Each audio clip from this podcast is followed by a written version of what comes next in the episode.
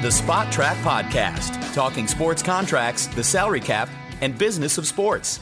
Today's edition of the Spotrac Podcast is presented by The Athletic. Sports fans, there's no better place to get breaking news, real time commentary, and live sports than The Athletic. Breaking down the, NF, the Major League Baseball semifinals, another walk off last night. NBA regular season is on the way, as we'll talk about in just a few minutes. And of course, week six in the NFL. Visit theathletic.com slash spotrac My name is Mike Ginnitti. Happy Monday. Here's the agenda. Scott Allen on the back end of the show. Big NBA preview. Uh, question marks with a lot of teams. A lot of contending teams have some sort of roster question mark. Kyrie, of course. Klay Thompson, of course. We kind of go through quite a big list here. And then uh, a breakdown of some of the biggest moves. I finally kind of weighed in on Ben Simmons a little bit here because it's been grinding my gears, to, for, for lack of a better phrase. And the 76ers situation, I don't know, is kind of at a standstill with that. So we kind of run through each team contenders wise, a little bit of the odds, some MVP picks, and then our championship picks at the back end of this show with Scott. But first, I'd be remiss if I didn't talk a little NFL here. It was another good week six. Uh, good up and down week for Patrick Mahomes and those Chiefs. The Bills play tonight. I expect them to do their damage against Tennessee and kind of take Tennessee and that entire division deeper into the tank. You know, Aaron Rodgers got it done. Matthew Stafford got it done. You know, Brady got it done Thursday. The Seahawks are going backwards. There's some some fascinating storylines. You know, trending up, trending down. And uh, I, I thought it was a good time to kind of settle in with all 32 teams and assess just more or less the roster, but the immediacy roster. So I did a, a piece on .com that's live now of one major addition from this offseason, be it a free agent, be it a trade, be it a draft pick, but this past offseason, who's making the most impact for that team specifically right now to start this year. And a lot of them really kind of shown through in week six alone as well, right? JJ Watt. We're going to see Emmanuel Sanders tonight, who I think is up there in that candidacy. Um, you know, Mac Jones, of course, with New England, cer- certainly looks like he's the real deal. Um, just lots to do, lots to do. So I, I looked at every every team in the NFL. One major addition. I kind of talk about it a little bit, and there's an honorable mention for each team as well. So I actually gave you two. But that's on .com right now in terms of the NFL. I'll be breaking down some midseason stuff soon. Get back on the trade deadlines. Zach Ertz is in Arizona. That's a good move on an expiring contract. I think Arizona gets it for about five million plus for the rest of the season. Certainly a need for one of the best teams in football. There's going to be more trades to come. You know, a couple of injuries have maybe derailed some of the thoughts that I had in terms of candidacies, but I do think there's going to be some movement in the next couple of weeks with that November 2nd deadline. So I'll be on that, both on the show and on .com and on Twitter at Spotrac. Today's edition of the Spotrac podcast is brought to you by Balance Bridge Funding, providing cost friendly capital solutions to professional athletes since 2015. Balance Bridge has dedicated professionals who understand the industry and can customize a repayment plan catered to your client's situation and financial objectives. Borrow wisely, avoid broker fees, and there's no penalties if you pay it back early. Whether your client is currently under contract and needs a bridge against guaranteed earnings, a free agent looking to invest, or looking to borrow for any other reason, let Balance Bridge take a look, provide a solution, and be a resource for you today. Visit balancedbridge.com. Scott, welcome back. Happy NBA season. The week is upon us finally. They're going to start on a Tuesday night, which is the essence of why the NBA is the NBA. They know exactly not to compete with the NFL, Scott. This is it. Yes. This is it right Yes. here. They, they make so many good decisions, and this is just another example of that. I have had this conversation with cousin Dan, with a bunch of other people, some neighbors. You know, these baseball playoffs, they're just they're just doing it whatever they have to do to get them in. They have no care about what they're up against. They're putting up ALCS game one against Tom Brady on a Thursday night. What are you doing? Why are you even trying to compete with that? This, is This the is time to shine. This is when you're supposed to have eyeballs. This is Yeah. when people actually want to care, and you're putting it up against Tom freaking Brady. This is why the PGA pushed theirs back so that they were done before the bulk of NFL was in. Everybody wants live sports, but we're not, you're not going to be able to compete with the Kings. You just can't do it. So you've got to adjust to, to get as many eyeballs as possible. This is where you're making your money, live sports. I mean, there's every network in the world will tell you, every streaming device in the world will tell you. So kudos to the NBA knowing that Tuesday night's the best start point for them. And I imagine they're big games, right?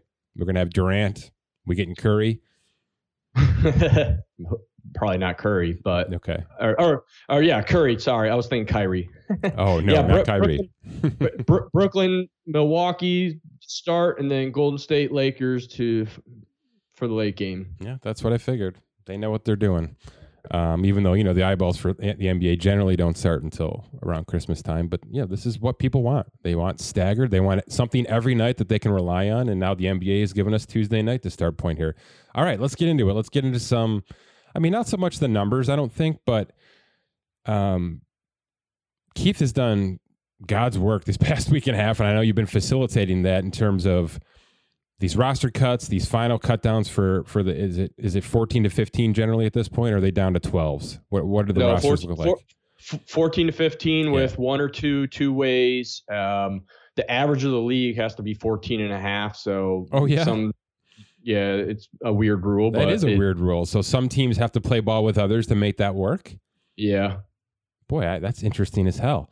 Um, all right, so that's that's been last week, and and but there's a deadline today for rookie extensions, which is interesting because Correct. you know the number one overall pick hasn't yet extended in DeAndre Ayton. I think there's maybe two more who could be out there, and Keith's been uh, all over Twitter with that. And by the way, Keith has been spot on with these last couple of rookie That he has. extension numbers that he did for the piece on Spotrac.com. So, um, you know, if you don't know, he's an absolute must follow for the NBA on Twitter, and we are lucky to have him on board for this upcoming season. No question about it. I know it's made your life this offseason a hell of a lot better, and our numbers account for it. I mean, the, our Spotrac NBA salary numbers right now are about as refined and I would say close to the real thing as we've ever been. So, Yeah, outside of three or four uh, long-term contracts or, or in extensions that Yeah. haven't fully come through yet, but otherwise we're we're pretty spot on right now. Okay, so let's talk numbers quickly, and then we'll get into some roster stuff because I know there's some injuries to start the season that have some of these teams sort of, uh, well, injuries slash COVID situations, right? That have some of these teams at least questioning their their approach to start the season. But any of these numbers jump off the page at you, and we've kind of talked about who the big spenders are and some of the offseason stuff. But you know, where are we tax wise? Where are we with major cap situations? Um, you know, which teams do you think are probably a move away still from getting themselves right? I think there's probably a team like Portland or Minnesota out there that could be doing that. Just general thoughts to start the season, Scott. Yeah, um, you make a good point out of the start here. There are teams that are starting with injuries right out of the gate, and some of them are significant. I mean, Golden State, we'll start with them. You know, they, they don't have Klay Thompson to start the season. Wiseman is not going to start the season. Um, so we don't know necessarily when those two will be back. But um, so it's Curry and Draymond and Just so I know, kids. Scott, what is Thompson's ETA? I, I don't know exactly. Okay. I think it's more towards the middle of the season from the indications that I've seen, but I don't know if there's a a, a hard time frame for when they want him back. Okay, so it's going to look a lot like last year's Golden State team then with a couple of new rookies that can play, right? It, it is, and if Klay can come back almost completely fully healthy, that that's huge. If he comes back towards the middle of the season, because then that's really when you're pushing. And if you remember in baseball, you know some of those pitchers that got injured in the Yeah. beginning of the season, last few years, and like Max Scherzer a couple years ago, he came in and all of a sudden, you know, it lifted the team. Similar situation could happen here with Golden State, where It's like a You know, fake trade deadline and- acquisition. what's that? It's like a fake trade deadline acquisition. It, it really is.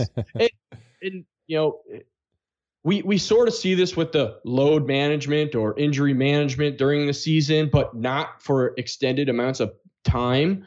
In this case, he's still recovering, and if he can come back fully healthy, I mean, that team, I, I do like that team. Scott, do you get the sense that's what's going to happen with Kyrie too?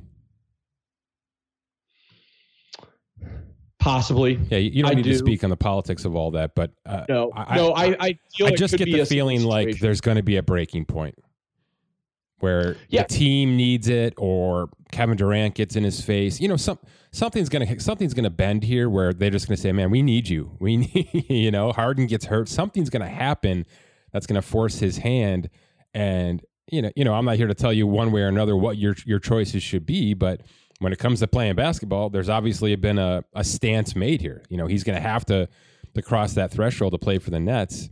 I, I just feel like that's going to have to happen around Christmas time, don't you? I agree. Yeah. Yeah, I do. I mean, I, I'm rooting for it too. I want to see the guy out there. I want to see that team 100%. We didn't get that last year. We got bits and Well- pieces of it, and that's why it's kind of so hard to evaluate that team out of the gate. And that is the team. Correct, correct me if I'm wrong. That's the team, right? Yeah, it is. And, and and we're you know you got Klay that's injured on a massive team. You got Kyrie who's a, a, a, a who knows right now. Then if we go to the third one, the Clippers with Kawhi. I- I, I am down on that team. Some some media people are still high on them. I am not high on the Clippers. Uh, I don't like the depth on that team. I don't. I'm not sold on Paul George being the carrier of that team Nor should you. and so, and some have them high, but they Kawhi's on their books. So Don't you have to include Philly and Simmons then too? I mean, they're a legit contender, and he's a piece that's now a huge Yep. question mark. I don't think he's. Do you think he's going to play? It doesn't seem like he's going. to This is a hold in, in my opinion. He got wind of the NFL situation where guys were showing up and sitting on the sidelines, but getting paid to do so and not getting fined. That's what's happening here, right? Yeah, I think to a certain extent, yes. It's the Anthony Davis play too. Yeah, yeah. You know, where he sat and didn't play, and then finally had to be moved. Um, or he could go the other route of the James Harden move and say, "I'm going to play." But I'm gonna be horrible Be and show you how much, and then move See, me. he can't. He So- can't do that, Scott, because he's trying to. He's trying to get to a team to be the superstar. right? A- and and it, it's still TBD if he is a superstar. he was drafted to be a superstar. He has shown flashes of having three of the five tools necessary to be a superstar. But I think there's still teams that if they're going to give up two firsts or a, a legit superstar or prospect plus a first, which is probably what Philadelphia is looking for, that would destroy him to go out there and be be awful. Not to mention the Philadelphia community would literally run him out of out of the state. I mean, they would they would kill him. They would Yeah, crucify right. him. Um, I just think he's here to make his money, sit in street clothes, and be a distraction. Unfortunately, but you're right. Golden State's got some sort of question mark. Brooklyn's got the question mark. The Clippers have a question mark. Who else contention wise is up there? Does Phoenix have a question mark in your opinion? Or are they coming No, in I- kind of guns blazing? I I think they're probably going to be coming in guns blazing. They made, you know, some acquisitions this offseason. Uh, the Milwaukee Bucks, they're pretty I like it. steadfast. I like that team. They're deep. Yeah. They get DiVincenzo back. They, you know, they brought Bobby Portis back. You know who I was thinking about this this morning. You know who the Milwaukee Bucks remind me of? Tampa Bay. The Bucks. Everyone's back. the Bucks remind stuff- you of the Bucks. Is that what you're saying? yes, they are. You know, staying status quo in a situation where a lot of teams are have these big question marks Sure. or they overhauled their roster. The Lakers, we don't know what the Lakers are going to be. We really cannot assess them until December, late December, to really see if that team can gel. I, I don't love the roster, but Do we know I- they're starting five, Scott? I do because I did. I went through it Yeah, yesterday. but do you know it? Are you positive you know the fourth No. and fifth players?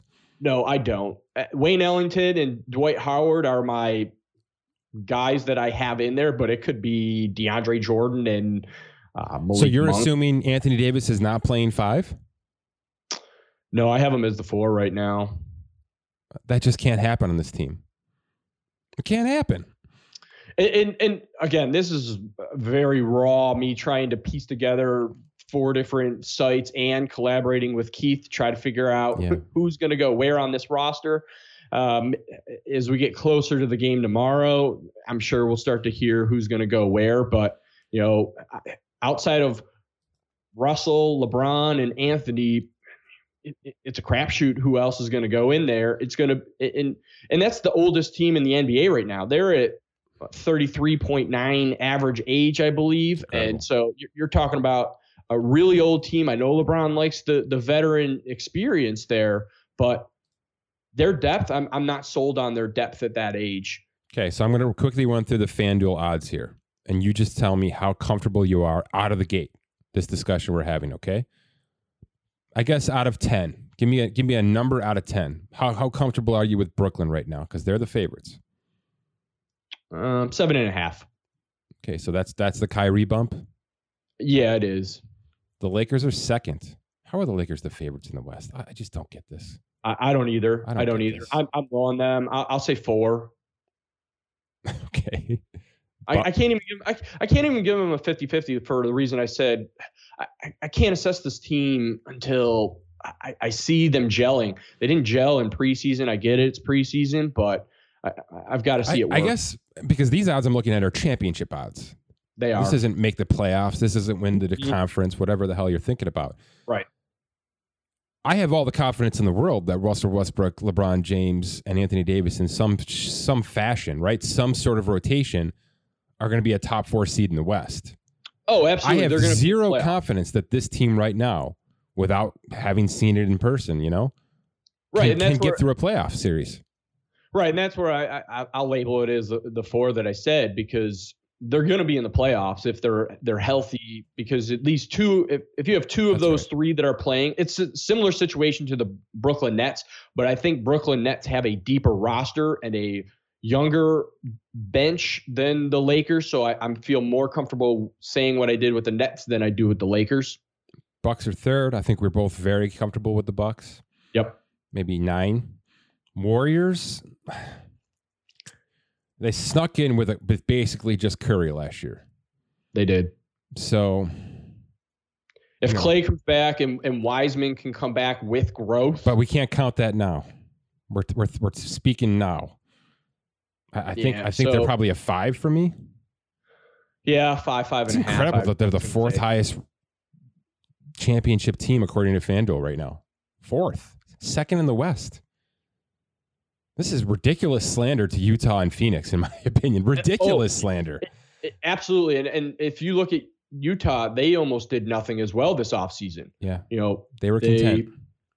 they were very content, similar to what the Milwaukee Bucks did. You know what? You know what they were this year? They were the Denver Nuggets last year. We said this about Denver coming into last season, which is did they sit on their hands too much? Did they lo- fall in love with who they are too much? And they did slide back, but they did have an MVP, right? I mean, it, it kind of worked out as they thought it was going to work out. They just couldn't make the playoff run. When Jamal got hurt, that was it. But if Jamal's not hurt, is that a top two team in the West? I think it is. So Oh, why are we that- saying this about Utah? If Conley's healthy, if Donovan's healthy, if Gobert's healthy, is that a better three than LeBron, Anthony Davis, and Russell Westbrook right now, Scott? I- I think so. But I think the reason that the Lakers are still higher is because of the pedigree that LeBron has, That's fair. what Anthony Davis. They have they've proven themselves to get to the championship, whereas Utah, they get to the end and sort of fizzle out, sort of ha- that Denver has done for these last few years. That's right. That's right. Um, I'll just give you the West now Lakers, Warriors, Utah, Phoenix, the Clippers, and the Nuggets. And the Nuggets I are would- 25 to 1. Yeah. My guess is uh, let's let's draw the line there in terms of contenders. Even though, well, let's let's include the Heat in the East. That's that's the last twenty five to one team. So everybody else is uh, you know thirty or 30 to one or plus. So I wouldn't consent, consider them legit contenders. Denver's got a question mark, right, with Jamal. They do. Okay. Do the Heat have a question mark? Is the question only is Kyle Lowry going to be that piece? right? Yeah, most likely. They're healthy. They're signed. They're kind of well built for a two three year run here, aren't they? They are. They are. They are. For the most part, you know, they have some decent experience on their depth. They have Markieff Morris that they brought in. Right. We'll see what Oladipo. He's playing on a one-year prove-it kind of deal. Um, so, if Tyler Herro can go to the extent that he said this offseason that he is worth what Trae and Doncic and, and those guys are, then if he can prove that, Miami could be a, a very good dark horse team. Okay. This is why I love this team. And I'm going to bury the lead on, you know, my thoughts later in the show here. What you just said is the easy route. If everybody kind of does their job, I think they're built to built to win a championship. I really do. But if they don't, and there's something off in the middle of the season, Tyler Herro's a trade chip. He's no longer Absolutely. a requirement on this roster in this current window because of Lowry and because they've extended Duncan Robinson to, kind of sit on the sidelines and shoot balls. He's a trade chip that can bring something back, not just a draft pick. You know what I mean? Like he can bring back a piece, a contention piece to fix a problem this season. So I love him in, in both directions. And the fact that they're 25 to 1 to me is tasty. I can tell you that right now. Uh, because the East has problems. We've talked about this. Milwaukee's stable. Brooklyn should be stable enough. So those are your your big boys, of course. But Miami versus Philadelphia, that's neck and neck to me. That's that's totally neck and neck to me. Without Simmons, did this team do enough to fill in the blanks to replace Ben Simmons for the regular season, Scott? That's the next question. Like, do they have enough of a roster to be a three seed in the East right now? If Simmons is on the sideline, taking up a roster spot, by the way. Maybe, maybe not. I don't know. I mean, what are we They- talking about here? Maxey, Steph, Seth Curry. You know what I mean? Yeah. Like it, it- Right. It's a Tobias good Harris. roster, and you're They- but you're they- relying on. Embiid to be an absolute MVP. He's going to have is to be a healthy MVP for 75 games. You know? Yeah, they're they're going to ask uh, Maxey to step up, Thybulle to step up. Yeah. Um, which is why Morey wants a haul for Ben Simmons. He wants to get, you know, something legitimate because he knows his window is is now for the most part. Um, you know, they did extend Joel Embiid, but you know, they they've they've got to win now with what they have on their roster, whether Simmons is there or not. Scott, do you agree with how this Simmons thing has gone from a Philadelphia standpoint? I mean, let's take the the clutch part of it out for now because I understand how difficult that can be to deal with. But how, has Philly done the right thing by kind of putting their foot down and saying we're going to do this on our time? Because I'm thinking about the other trades, the pre Daryl Morey trades in Philadelphia, right? Markelle Fultz, Right. all of them, all the first round busts that they've had, and there's been too many, unfortunately. But that was more of first available. Let's get it out of here. Let's just let's wipe our hands of this. We've got to move forward quickly for the betterment of this team.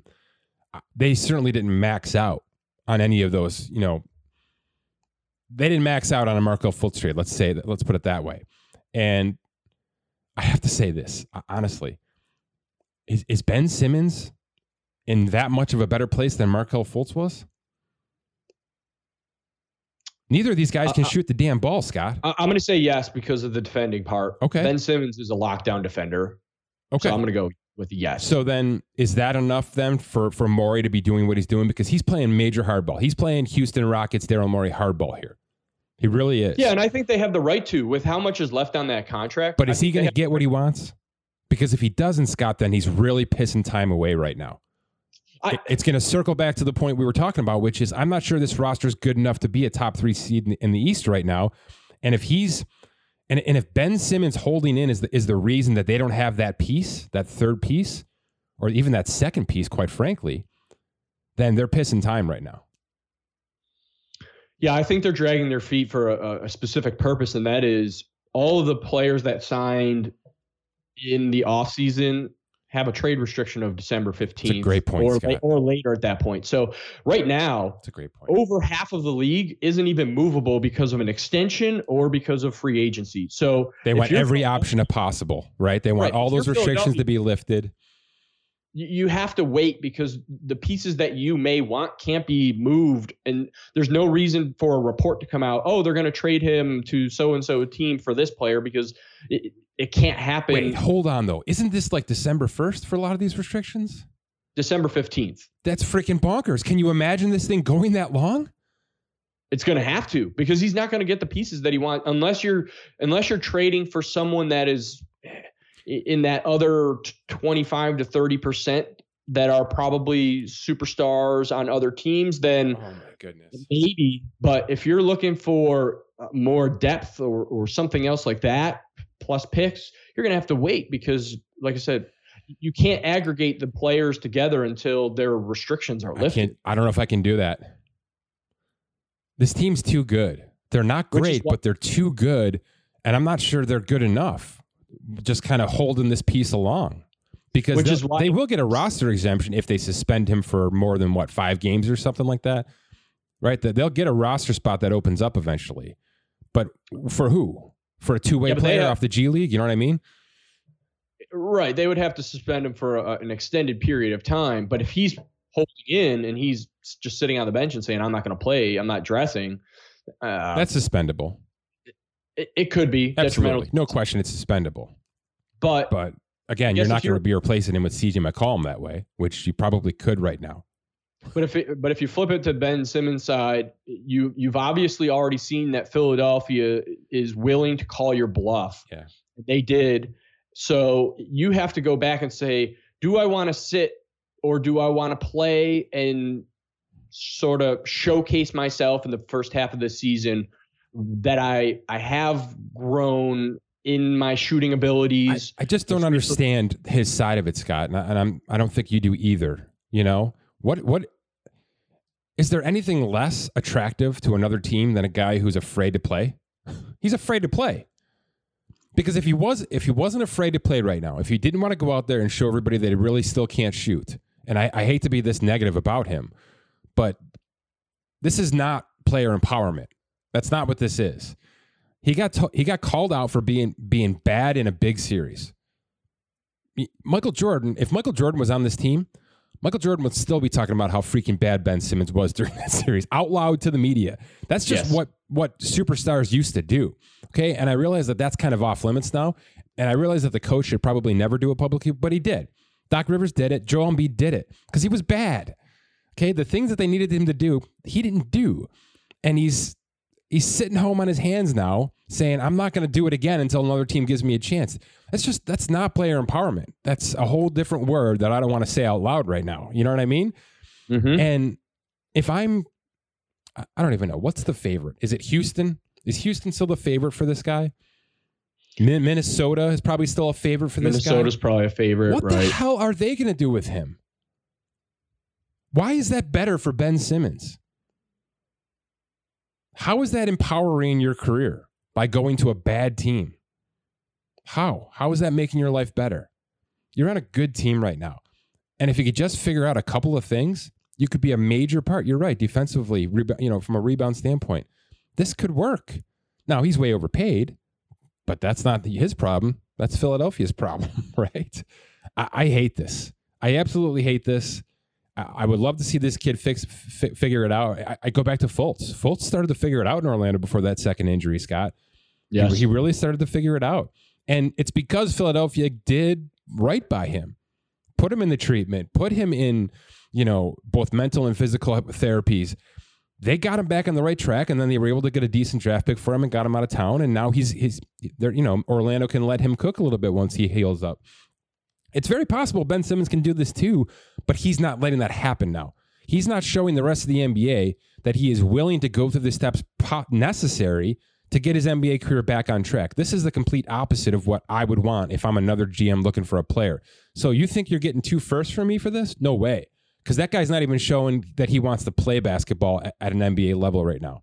Not not as a complete player. So I hate it. I can't stand it. I uh, I think Philadelphia should cut bait as soon as possible. Get the best possible point guard slash shooting guard out there, and maybe a first or a second to go with it if somebody's willing to give it up and, and just move on with your life because the rest of this team is good. And, and Embiid's a legit MVP candidate, as we'll talk about here in a second. Um, that's the to me, obviously, it's the biggest question mark of any of these rosters. Kyrie's up there, but Brooklyn can sustain not having Kyrie for three, four months, in my opinion, without even a blip on the radar. Milwaukee's built. The, the Lakers just have to prove that all those weird, you know, savvy vets can figure it out from a gel standpoint. The Warriors have to hold out until Klay's healthy. Utah's just got to be Utah. Phoenix just has to be Phoenix. And Paul George just has to be a superstar. And there's your contenders in a nutshell. That's it. Yes. And and now we move down to the second tier quickly before we move on, Scott. Dallas, Atlanta, both showed promise. You know, Boston's always going to be in the conversation. So is Portland, barring a major trade. And then I guess I put Memphis in this conversation as well because of the superstar of Ja Morant. Any of those teams break through this year into the teams we just discussed as, as kind of contenders? No, I'm going to have to go with Atlanta yeah, for sure. they're getting disrespected here, man. Yeah, they are. Their three Um, off seasons have been outstanding. I know you agree with that. Can you extrapolate on that a little bit? Because I know you love the GM work that's happened there.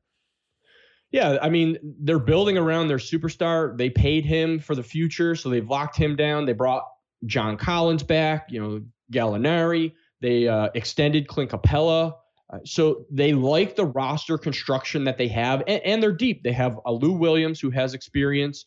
Um, you got a Kevin Huerter. Uh, they drafted Jalen Johnson. They Can they, I they, I give you a name you haven't mentioned yet that has Sure. that, that kind of rolls into the conversation we had with the Warriors and the Nets?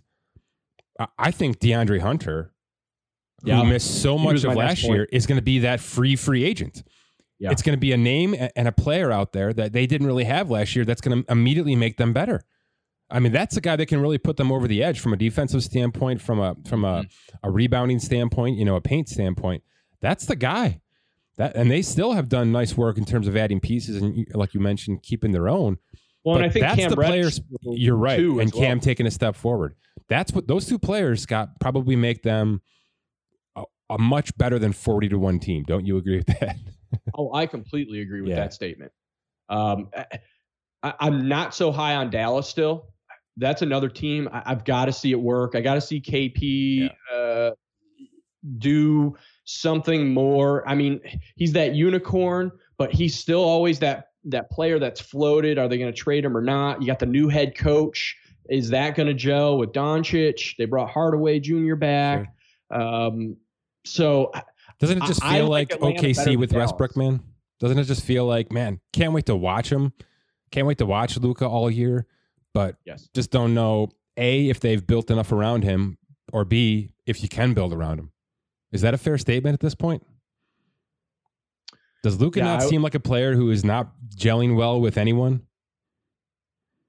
Yeah, I, I- it seems that way. It does. It sort of seems Harden-esque when he was on Houston. They they tried so many hmm. combinations with Harden to get it to work, and they, they got close to the end a few times there. They just couldn't finish it off. And Dallas is, I a think they're going to have to do some some tinkering with that roster to to really figure out what is going to be the best thing and is Jason Kidd going to be the coach that allows him to get over. I, I'm not sold on Jason Kidd. He's been to two places now, and I, I haven't been sold. So we'll have to see. Otherwise, that team is for the most part this a very similar team to what they've had in the past.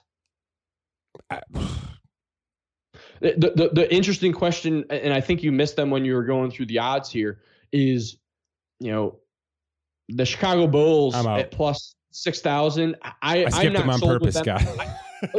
and I and I figured that was the case. But the, the reason I'm I'm mentioning them is Portland at plus eight thousand. They're always they're always there. They have a slow start. It seems every year, and we always and I've said I know the last couple years pump the brakes on them. They'll figure it out, Mm. and they usually do, and they squeak in at the end.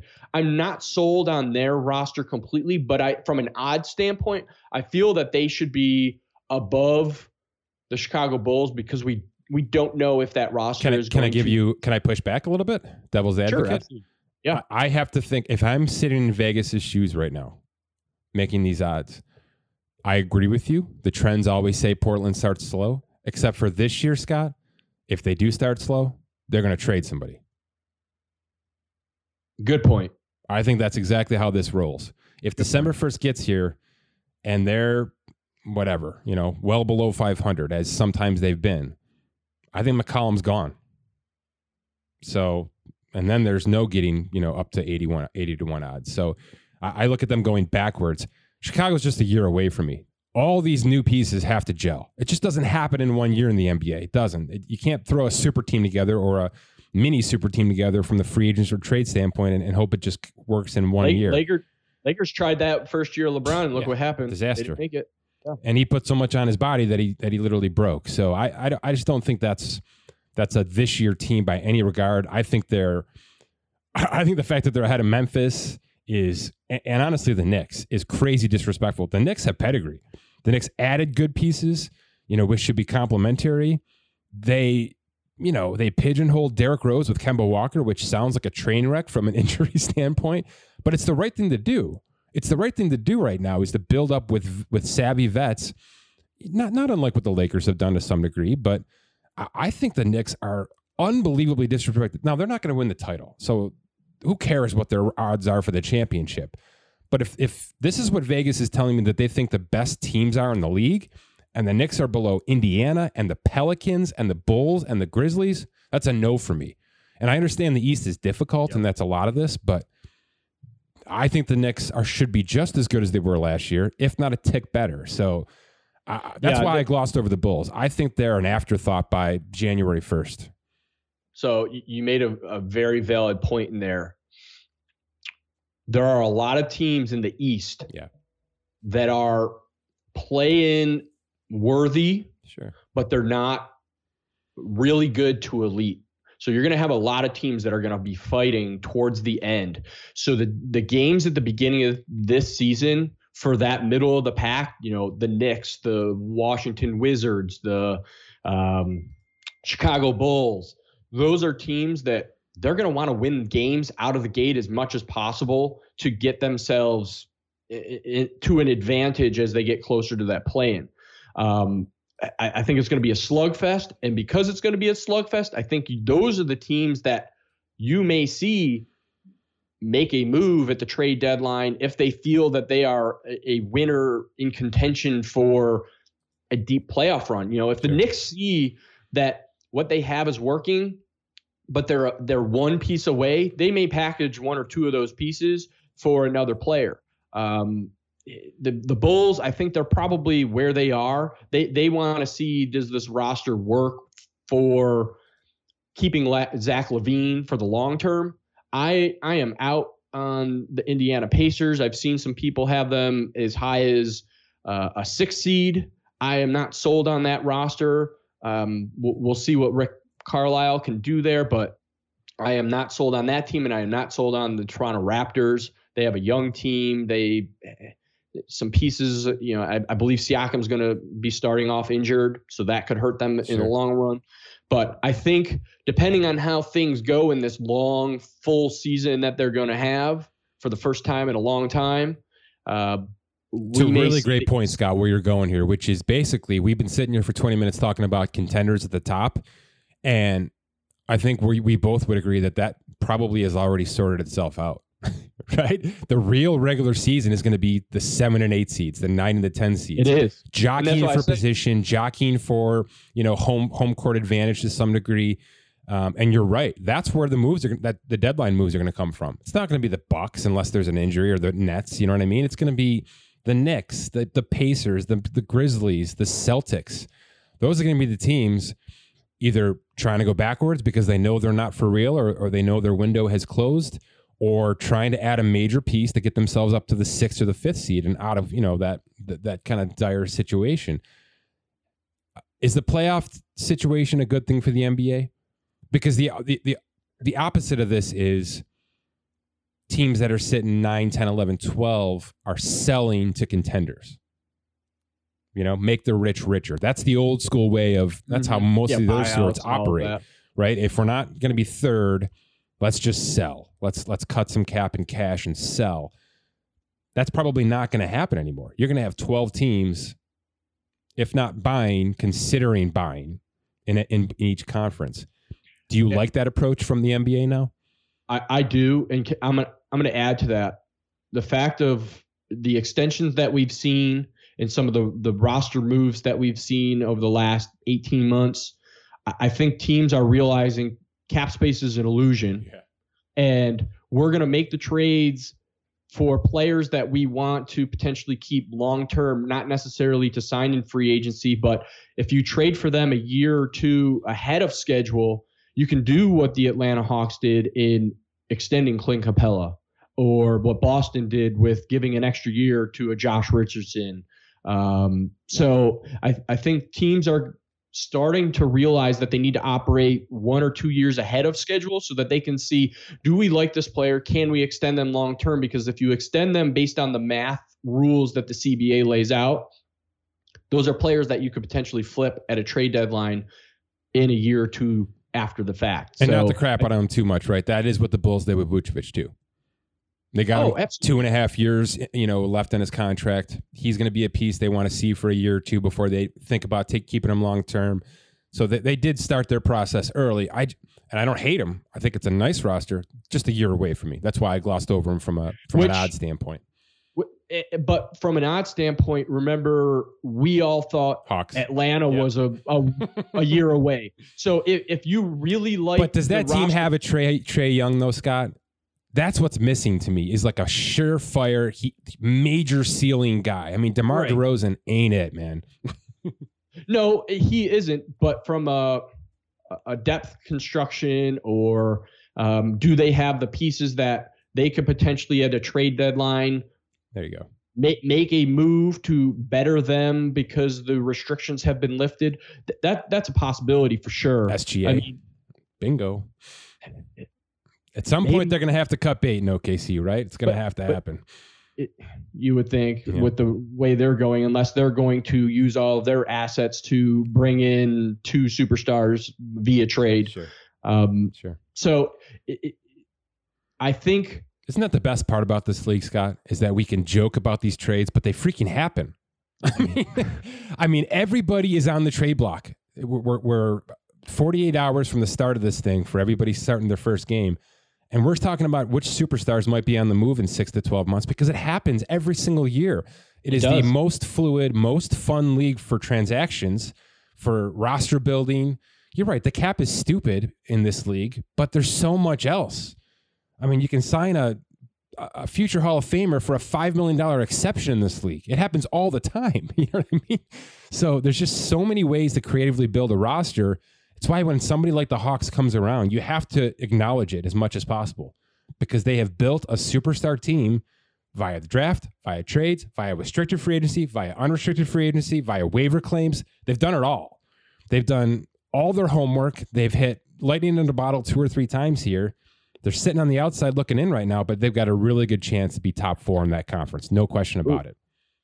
which is if you are watching ros- roster construction and the future of teams, if you look at the bottom of the the, the landscape of the NBA, Yeah. you know, you mentioned OKC, Houston, Orlando, Detroit, all those teams have bottom odds. But if you look at the acquisitions that they've had, Mhm. they they they've gone via the draft.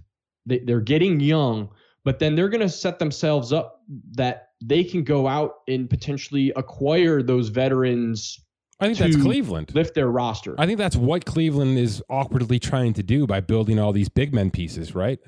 Big men move at the deadline all the time. That's generally what teams need for their stretch runs. So, you know, they've they've got Mobley who's a star. Let's just be frank about what that kid's going to be. He's a star. But they've got two other big big men that that could move and, and love and possibly Jarrett Allen, even though I love him too. And then they've got an extra point guard in Sexton they can move. They're building themselves now to have a an embarrassment of young riches for Yes. wh- which is what you're saying. It's the only way possible.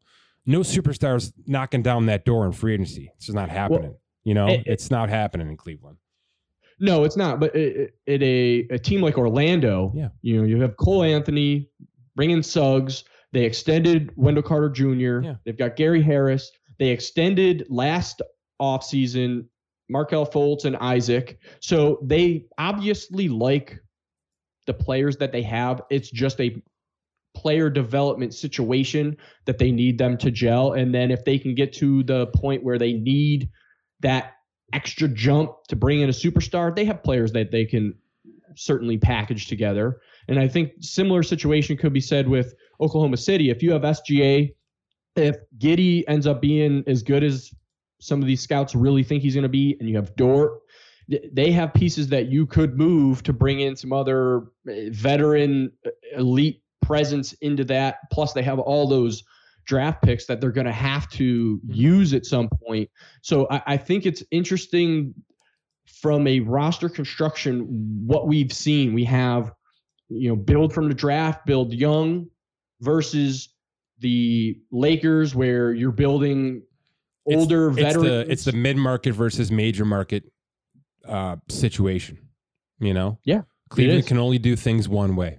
They don't have the option to go out and do it three or four different ways like the Lakers do. You know, they're not going to be able to make, you know, to to to draw Anthony Davis.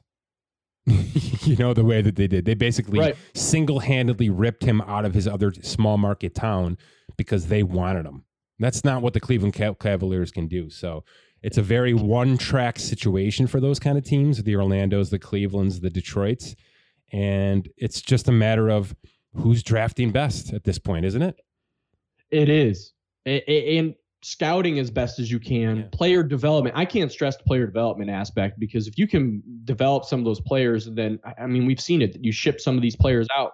It- you, you mentioned Philadelphia and Fultz and you know Michael Carter Williams That's and and and Nerlens Noel. I think at some point you know they had all these players, but they obviously didn't have a very good player development situation for those players because the you know Fultz went away. They did whatever they needed to. Maybe Ben Simmons, the player development for him is not what they need to. I know they brought in the fr- uh, free throw specialist in the offseason. Obviously, he wasn't there to probably get the advantages of it. But being said, player development is is crucial because they do not necessarily have what baseball has and what the NHL has, Let's where you it. have that minor league system. Well, let's talk about it because I know And Keith and you have had some really nice conversations about where this might be going, Scott. And let's finish off with this. You're you're right. You know, for these small market teams, it's all about finding that lightning in a bottle or or developing. You know, seeing something in somebody that maybe another team doesn't want to take time with, but they take the time to develop a certain aspect of a player's game that makes them viable, tenable in this league. And the G League is really kind of close. It's close to becoming a true minor league system. I know you and Keith have kind of gone back and forth. Are we going to get there? Like a true up and down minor league system in this NBA? sounds like it's being talked about and uh, depending on where the new cba goes i think that there is a, a good chance uh, we would have to get to most likely every team having a g league team uh, there's a few that that don't have a one-to-one affiliate right now uh, so if we can get there i think we will see some potential shifts in how the draft goes Expanded how draft. Sure. expanded draft where you know i- if those players towards the back end are just you're acquiring their rights to go to your G leagues, similar to baseball or hockey, where you draft them and you throw them down there to get the experience, and then you can bring them up, and and and that may eliminate that two way deal, Mhm. and then obviously you know you bring them up, you get hit with a cap, you take them down, they're only getting hit when they're up. Welcome to my world So- transaction, so- bud. R- Pro right, rating every two thousand dollars up down. right and, and so if we get to that point so be it it's going to be obviously more work on our end but i think from a player development standpoint I, I think it would help from a standpoint of all of the transactions that keith and i had just processed over the last three days Yeah. are are are bs kind of transactions they're signing waves just so that you can have the rights Yeah. to have them on your G League. So you're it, you're signing a guy. We're putting in a contract that says they're a one year, nine hundred twenty five thousand dollar contract, but then immediately being waived because non guaranteed and all the language and whatnot. It, I think that's an antiquated process at this point. Th- th- Just sign a minor league contract, right? Right. There shouldn't even be this sign them to a major league contract and then you're getting the rights so that they can go into that. It just seems uh, ass backwards. Mhm. So I think from that standpoint and the, the fact that we're going to potentially have high school players being open to being drafted, you know, you open up uh, the age, bringing in more outside international players.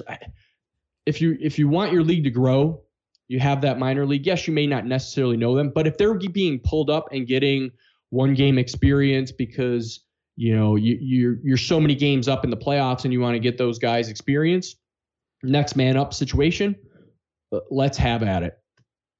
I love it. I love it. And I don't. I don't think it's too much. I think the NBA has tried to be simple. You know, with and, in not having the minor league system, it's just, you know, we want the best 500, 600 players in, in the world, and we're not going to worry about the next level of that. But I think we're at a point where we have to, because I don't think this youth movement that they've had is an anomaly. You know, we've talked about is it cyclical? Is, is it going to come back to where it's just superstars again that kind of dominate? You know, you know the the older vets.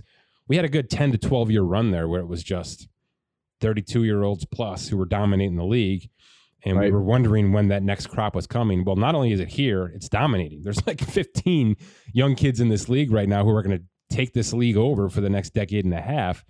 And I don't think that's going away. That's why they're going to let high schoolers get back into this draft. That's why the college game is evolving so much because they know that the NBA is dying for 19 year olds now. They're no longer, you know, hoping that the 30 year olds can maintain their their careers till age 40 and sustain the marketability. You know, te- we're all rooting for the 21 year olds, Trae Young, the Lukas, you, you know, the, the Morants, we the Zions. That's where we're going with this Uh, league. Can we can we go there real quick? Yeah. Can we go to the Zion conversation? Ugh, I was trying So- to I was trying to uh, avoid it because I think it might be an absolute disaster. I I do too, but I think it's worth a five minute conversation here You're right. Because you Financially bring- speaking, it actually the- is, Scott, if you're going to go that route. because if you bring if you bring in the the high school aspect, if the high school aspect was still in play, Zion would not have been at Duke. Maybe that was good for him. Maybe not. You know, the injury situation with Zion is is imperative, and I don't think enough people are talking about it. Um, the guys that I listen to have brought it up, uh, but from a global standpoint, if he continues to have these issues, is he even going to get an, an extension? The answer is probably Oh, yes. yes. I they think have to. New Orleans is going to have to. Yeah. But if you're New Orleans, aren't you aren't you questioning? Do you really want Zion for the long term because of those injury histories? If if so, I think we may have we may see significant negotiation issues like we're seeing with DeAndre Ayton right now with with the Suns because the the Pelicans they're going to want to put something into that that language like they did with um, Joel Embiid in, in Philadelphia where there's you know minutes or games or whatever it's going to be based on uh, the injury history that Zion has had. And the fact that he has had continual issues and you break you break your foot it's then again he, he blew out a, a sneaker in in college. I, I it'd be interesting to see is it his body? And if he would have been able to come out to the NBA as a high schooler versus going to college and then going to that process where would he be but I, I hope he does not end up where the injuries are just so much that we end up with a Greg Oden well, I've got a different name for you. I've got a different name for you, and uh, and let's finish with this. To me, it's Blake Griffin, um, okay who's who was a year older than Zion when he came into the league. Played out. I mean, it was it was a different time. It was 2009 and 2012, so there was no like rookie extension. You know, technically there what there was. He got one. He got the 30 percent rookie extension eventually, but he played out his four years of his rookie contract. Then I signed a five for 95, and played out four of that before being traded to Detroit. So he got eight seasons in with LA. But that's an LA team that had significant pieces around him and they had championship pedigree around him. Right. That's not New Orleans. That's not even close. In fact, New Orleans literally took four steps backwards this offseason, basically eating shit for two bad moves they made last offseason. Something we never see in, in professional sports. We David Griffin basically said out loud to the rest of the world, I screwed up, man. Sorry. I got to fix this right now. And he did. So kudos to that. But to me, that's you're right. The injuries are a huge part of the Zion conversation, Scott. But the the placement of where the Pelicans are as a as a contention window or a even just a, a build a rebuilding window, I think they're going down, not up. And and they're a year away from Zion's, you know, club options and then extension window. oh extension next offseason That's yeah next off season. Yeah, you have to offer it if you're New Orleans because you have to give yourself a chance. If I'm Zion Williamson, this is it. This is the first guy. This is the first legitimate number one pick that says no. This is it. And I realize that the injuries, the injuries may tell him otherwise. He's going to have parents and uncles and aunts and cousins and and friends and a, certainly agents telling him, no, no, no. You just take that money. We'll deal with everything else later. We'll get you out of there. That's fine. But this is the one situation where you could just say no, get yourself on the open market, and his marketability, not his basketball sense, his marketability is going to be just fine to get him to the market he wants at the price he wants. At some point in time, you know, we saw this with Durant to some degree, going from Golden State to Brooklyn. There's going to be a point in time, maybe every two, three seasons, where you got to pick your spot. You want to be that free agent because there's going to be no free agents. You know what I mean? And you can use sites like ours to, to kind of read those tea leaves. What's going to be the perfect window to get myself in where teams are going to go bonkers cap space wise to try to get me specifically? Because nobody else is doing that anymore. It's all sign and trade BS, right? You know how this works. Correct. Yep. Zion has a chance at age 24, by the way, to be that guy in that window with nobody else around. I think he's got to do it. And it's not the right business move, by the way. The right business move is just to take the extension, let your agent go out there and you know fire up a shitstorm on Twitter, right? Like everybody's doing these days in the NBA, Scott, and then just get yourself wherever you want to go. The problem is New Orleans can just say, "We're sending you to Houston. We're sending you to San Antonio." They can do that. There's no reason they have to play ball. I still don't know why they played ball with Anthony Davis and sent him to LA. I would have sent Yeah. his ass to Boston in, a, in an hour and a half. The one place he said out loud, I don't want to go. That's where I would have sent him. I don't know why teams aren't pushing back. They're trying to have these phenomenal relationships with these agents because they feel like they have to continue this path in order to get the guys they want. It's kind of a messed up system from a team standpoint. But New Orleans does not have to play ball with Zion if, the, if he signs that extension. They can do whatever they think is best for them. And I think Zion should say, forget it. I'm just going to cut losses here. I'm going to bet on myself financially, and I'm going to get myself to the open market so I can pick the team. So I can say, I want to be the Clippers next Blake Griffin, or I want to be the Knicks next whatever. I, I think that's where we're headed here. And, and I wonder your quick thoughts on that, Scott. Yeah, if you didn't bring up the trade, I was going to uh, play devil's advocate with it. I- It, I'm afraid if they get to the extension part, he takes the extension, we will be down the Anthony Davis route, and then it's just it's going to be a nightmare because every, everything's going to focus back on the Anthony Davis situation. Now you have Zion situation. I in what Part of regards, me Scott? says- what, what, are you kind of saying there? Are you saying it's just too bad of a look for New Orleans? It's a real bad look for Yeah, New of Orleans course. to have to be to have to be Ferris Bueller's day off, Groundhog Day, whatever you want, or yeah, Groundhog Day uh, again. Yeah. If you're New Orleans, you, you really have to read the tea leaves in the next six months because if you feel that he is going to do that play of I'm just going to sign the player uh, the qualifying offer, I'm going to move to that, not sign the extension. Oh, I'd by the rather- way, I'd oh, rather oh, New oh, oh, by the way, new CBA, huge cap jump at the Right. exact same time we're talking about here. So everything's kind of coming together nicely for Zion at that point. I'd rather I'd rather New Orleans say, all right, we see the tea leaves. We don't want to be in a situation with the Anthony Davis situation again. Yeah. We don't want him to just play on a one year qualifying offer.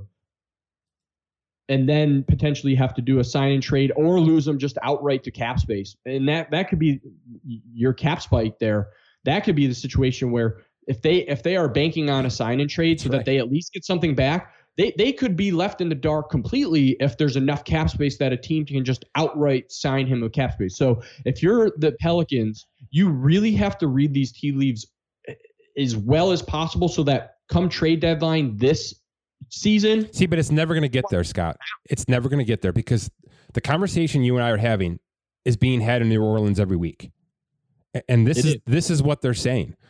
If he says no next offseason, we trade him next offseason. You got to trade him under term. You can't let it get to the qualifying offer and then free agency. No, first of all, he's not good enough right now. He he, he can't single handedly make this team better. You know what I mean? He's not that kind of player. He needs a number two, and and and maybe Ingram is that guy. I don't know. I don't think anybody really believes that yet right now. Uh, You know, even though they're projected to win 39 games somehow in FanDuel. I, I mean, they're they're projecting it basically to be Memphis in FanDuel right now, which to me is bonkers. But uh, you know, I got I got to see it to believe it. But I don't think what you just laid out is ever going to happen. because I think they just trade him either next offseason or next trade deadline Yeah, in a and that's- blockbuster. Yeah, yeah, that that's a good point. If he doesn't sign the extension, then you can just trade him. Yeah. Going into that trade, uh, unless you feel that, you know, if the, the medical staff feels like it's just going to be a reoccurring injury, Yeah. you know that that it's a lot of collaboration between all the pieces. Right. In, in is that- he tradable? Is maybe another question we should be asking. yeah, yeah, is he tradable? But if if your medical staff says he's gonna he's gonna continue to have Yeah. foot injuries or he, he- you know we we've we've seen and heard everything with you know how he runs and how the, the power that he has on himself. If the medical staff feels that it- it- it's just going to be reoccurring, you may have to cut ties now and see you know if if you can get a haul now for him because of the name Zion Williamson, Mhm. then then I do not fault the team for doing that. Now, if Zion ends up figuring things out, great. But again, this comes back to the player development that we talked about. And I know we spent more than five minutes on this, but the player development is huge with him, you know, including the medical staff. Look at what Golden State did with Steph Curry. They worked on his ankles, they made him stronger, and now look where he is. And when he first came into the league, he couldn't stay healthy. His ankles were were giving out, and he was having leg issues. Whatever they did, they did the right thing because now look at where Steph is. New Orleans, they need to bring in whatever staff they need. If they think Zion is their animal, long, though, Scott. This is a I, I, I much bigger body frame to work with. This is a much the, the, style of play is just so conducive to these kind of injuries knee ankle foot I But- mean, it's just I, I- unless he learns or, or you know allows himself to play a more casual style which none of us want I, I I have to think that this kind of violent injury stuff is just always going to be there. Don't you agree? I I- know what you're saying.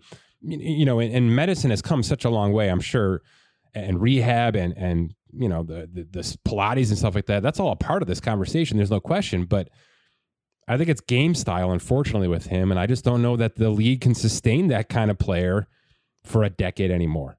It's a it's it's a violent freaking sport out there. Right, and, and I agree, but I think if you're New Orleans, you have to do whatever you need to do to find that one in a million athletic trainer, one in a million medical TB12. you know guru that can come in and think outside of the box with Zion because Zion is a player that is outside the box. We've seen him for 3 years through high school, through Duke.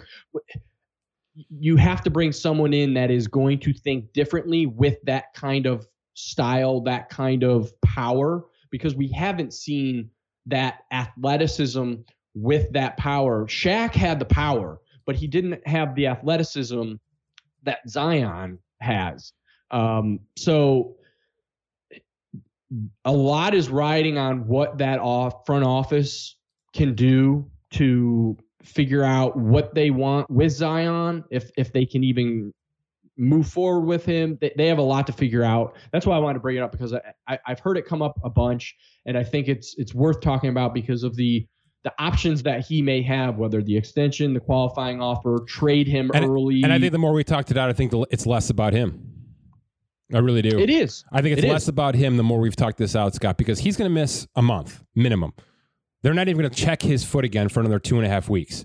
So And- he's out. I mean, he's out indefinitely at this point, which means that team's going to be freaking bad. They're going to be I bad add- for a month. So if they start bad and they've already were bad and they're already kind of rebuilding off of last year's offseason, this team's already going backwards again. I mean, it's more so than I think we've even even discussed. I I I don't know what to do with this one because I, I love watching him play. I don't care where he's playing. I don't care that he's in New Orleans right now, but he's got to be on a contender. And uh, and contenders, by the way, are are usually deep enough to be able to handle these kind of guys Right. right? That's why Blake Griffin can work in Brooklyn because because he's going to be protected to some degree. He's going to have so much He doesn't court have to be the protection. guy. He's got to have have a more singular role. So maybe Zion can't be a five tool freak superstar because of these injuries, but he can still be like a like a you know a, a two headed monster out there doing paint work and, and, and efficiency and, and you know whatever he has to do to keep himself on the court and healthy. But I don't think he's long for New Orleans. However, it happens, whether they do it, I can't. It's not going to be this year, but if we get to contract time next year and these discussions are identical to what we're having now, New Orleans has to really consider it. They really do for the betterment of themselves. You know, get get what you can get, get back into the draft, and start over again. Unfortunately, because free agency didn't work last year, trades didn't work. You you traded away Jrue Holiday, a player that every team wants now. Every team. I, to me, you you're 0 for two in terms of the past two off seasons, and mm-hmm. this is going to be. I think this is going to be what the result is. You're going to lose your superstar. But this time yeah, it's got to be on their to- their clock, not Anthony Davis. It, it, and that's why I brought up the trade. If you feel that you are going to lose him no matter what, then whether it's this season or next season, yeah. you need you need to get what you can back because you know you alluded to if there's a cap spike, there's a chance that they lose him outright in a free agency if he he doesn't sign that extension. Give so. me your picks, sir. Who's going to the championship? I'm going to go Milwaukee because I like how deep their team is and their Tampa Bay Bucks ish. Mm-hmm. And I'm going to go Denver this year. I'm going to give us the most boring championship in the history of. Well, it's not super boring. I mean, the East is good, pretty good. I'm going Miami Heat, which is okay. pretty good. Yeah, it is. And I'm going Utah. Oh, boring going, teams get it done every now and then. Yeah, you're you're going. I, I I thought of Utah. I know I've done them for what the yeah. past two or three years. It's time. I figured I figured it is time. It's time. But I think Denver's in that same same conversation, so I'm switching it up this year. Okay, Miami, Utah for me. Say it again. Denver and My, Milwaukee for you. Denver, Milwaukee for me. Okay, no Lakers love, no Chris Paul love. Phoenix isn't going to be bad though, right? Sustainable. Just they don't have the playoff luck. Yeah, but but I think Chris I mean, Paul got, gets hurt at some point too.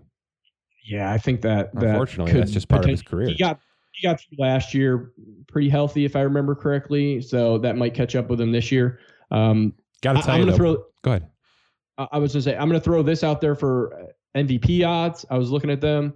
Um, unfortunately, I can't bet them in Virginia here for some goofy reason, but um, James Harden yeah. plus 2300 I, I think he he has a track record of not getting injured and, and will take the workload. If Kyrie's not there, Durant, if he has some injury issues or needs to sit for some reason, I'm going to go with Durant for the MVP odds. I, I think it, I do think it's going to be Milwaukee and Brooklyn in the Eastern Conference Finals, right, but I think fair. Milwaukee is going to get over them. I mean, you know, I'll say this to kind of go along with the rant I gave you 25 minutes ago. I have no ties to the team whatsoever, really the city whatsoever, especially as a Mets fan. But however the Ben Simmons situation unfolds, and I, I imagine at some point he just will not be a part of this team come December, like you mentioned. I'll be rooting for Joel Embiid in that team. I'll be rooting for Embiid oh, as an MVP candidate and, and that team as an Eastern Conference contender because it'd be it'd be a real nice kind of you know f you back to that whole situation if they can really do some things this year without oh, without him. You know what I mean? Because yeah, I, there there were faults on both sides of this, but I can't stand the way that this offseason has gone from Simmons' standpoint. Can't stand it. Well, and I think if if Embiid didn't have the injury stints that he had last year, he would have been MVP. He but was. I know a lot of yeah. a, a lot of people that had a vote or a say in it. They went with Jokic because he was there the whole season. More games played, yeah. Yeah. Good stuff by you, man. All right, have a good one. My thanks to The Athletic. Check out theathletic.com slash Spotrac for 40% off your first year subscription. And check out balancedbridge.com for all your financial solutions today. For Scott Allen, my name is Mike Ginnitti. Thanks for listening to this edition of the Spotrac Podcast.